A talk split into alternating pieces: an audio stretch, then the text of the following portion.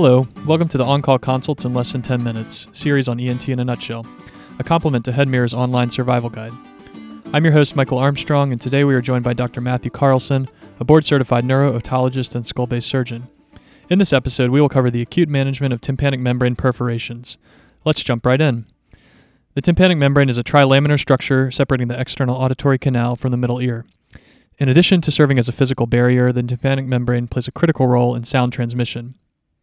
Disruption in the integrity of the tympanic membrane may lead to hearing loss, chronic infection, or cholesteatoma. This episode will focus on etiology, diagnosis, and acute management of tympanic membrane perforations. For a more detailed discussion of management of chronic tympanic membrane perforation, we point the interested listener to HeadMirror's podcast entitled Chronic Otitis Media. So, Dr. Carlson, what is a differential diagnosis, including can't miss diagnoses, that the on call resident should consider when seeing a consult on tympanic membrane perforations? Well, broadly, there's generally three different situations where a patient or a person might be consulted for a perforation. The first is in the setting of a chronic perforation that might be dry, but perhaps there's an acute exacerbation and the patient develops otorrhea. A second situation is a patient who had previously an intact tympanic membrane that developed acute otitis media with perforation. And the third situation is usually from a traumatic etiology. So, with that in mind, the differential diagnosis, including the can't miss diagnoses, include uh, complicated otitis media with cranial or extracranial complications, malignant otitis externa, external auditory canal or temporal bone malignancy, ear canal foreign body, cholesteatoma, including middle ear or external auditory canal, temporal bone trauma, perilymphatic fistula, CSF leak. What are some risk factors for tympanic membrane perforation? So, prior PE tube placement might result in a lasting perforation. You could have recurrent otitis media or acute otitis media with a ruptured drum. You could have a, a traumatic etiology from a cotton swab, a foreign body, barotrauma, hard, hard blow to the ear, like a uh, boxing an ear, diving, water skiing, uh, forceful irrigations, an explosion, or temporal bone trauma. Or you might have a perforation or a retraction looks like a perforation from cholesteatoma. How do patients with tympanic membrane perforations typically present? Again, it depends on the context you're talking about. Um, a person with a previous existing dry perforation that has water exposure, for example, might uh, present with just ear drainage and pain and a little bit of hearing loss. If you have acute otitis media and subsequent perforation with suppurative otitis media, it might be pain with hearing loss. And if it's a traumatic etiology, they'll usually have a history of introducing something into the ear canal or a more involved temporal bone trauma. But uh, the symptoms in general associated with a perforation include conductive hearing loss, ear fullness, otalgia, bloody or, uh, bloody or suppurative otorrhea, depending on the context. Um, and uh, you may have vertigo, sensory neural hearing loss, facial nerve weakness, or something else if you have a more severe temporal bone injury. What are elements of the history one should focus on when seeing a patient with tympanic membrane perforation? So you want to ask about the timing of the perforation. Specifically, was there a known existing perforation and the patient developed acute drainage from acute exacerbation, acute infection, or water exposure? Or if it was presumed that there was no perforation before and the patient developed an acute infection or trauma? You should ask about associated symptoms including otorrhea, otalgia, hearing loss, vertigo, or symptoms of cranial neuropathy. Should evaluate for underlying, underlying cause, including recent head trauma, recurrent ear infections, history of PE tubes, or prior cholesteatoma. You can ask about a previous history of attempts at repair of perforation and previous ear surgery, history of hearing loss, and the timing of hearing loss and onset, and history of active otorrhea, or a history of previous medical conditions, including prior culture results. What are some key supplies one would need for this consultation?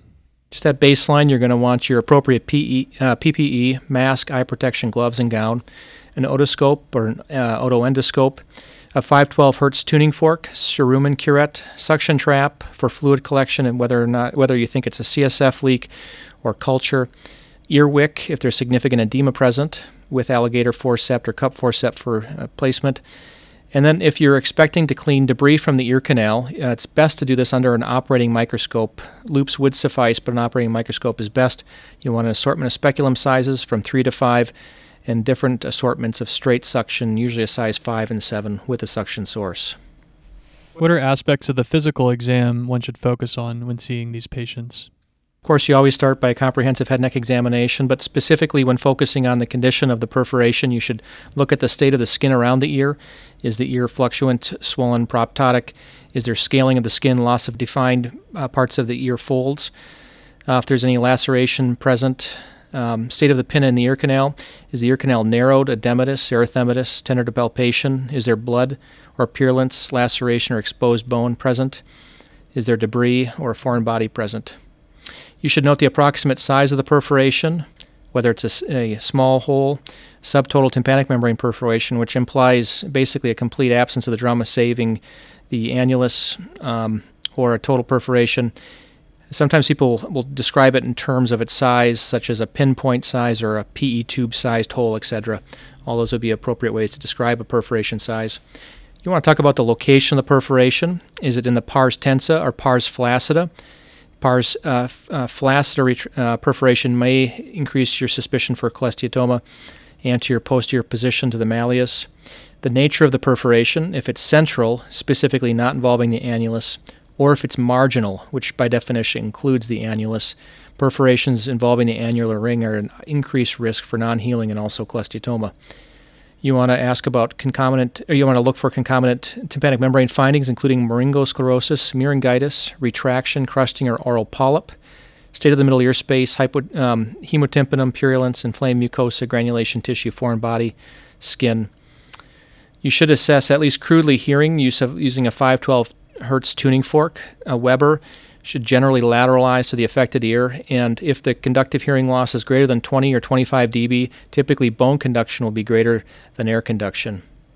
You also want to look for, uh, particularly if it was a penetrating injury to the tympanic membrane so from a Q-tip or something else, you can look for signs of uh, inner ear injury or a perilymphatic fistula, which would include vertigo, dizziness, uh, subjective hearing loss, sensorineural hearing loss on your fork exam and then a cranial nerve examination with particular attention to the facial nerve.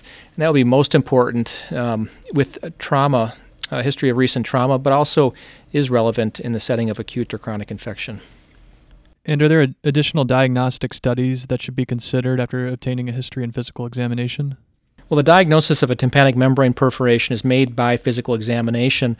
And so, if it's a dry, clean perforation, nothing else, you could stop there if they're otherwise healthy. But if there's other things going on, a history of trauma, significant infec- infection, or if you're concerned about a complicated case, such as a patient is immunocompromised or has more severe symptoms or sequelae, you might want to look deeper with, uh, with imaging. But generally, uh, with acute suppurative otitis media without complication or otherwise dry perforation, your examination is enough. In more complicated cases where you might suspect complicated otitis media with secondary complications, you should obtain a CBC, cultures of purulent fluid, and imaging. In general, imaging for temporal bone trauma begins with a non contrast temporal bone CT. If you're worried about an infectious etiology, um, it's also valuable to obtain a CT with and without contrast to look for abscess or septic dural sinus thrombosis, for example. On your CT temporal bone for trauma, you're going to specifically be looking at uh, the fracture line, whether or not there's associated pneumocephalus, which should be suggestive of a possible CSF leak, ossicular disruption, foot plate dislocation with pneumolabyrinth or air in the vestibule, most commonly, a violation of the fallopian canal or otic capsule, or a cranial bleed.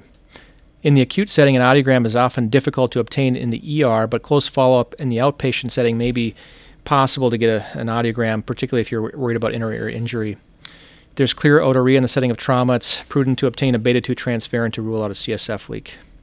Dr. Carlson, can you tell us about acute treatment of tympanic membrane perforations?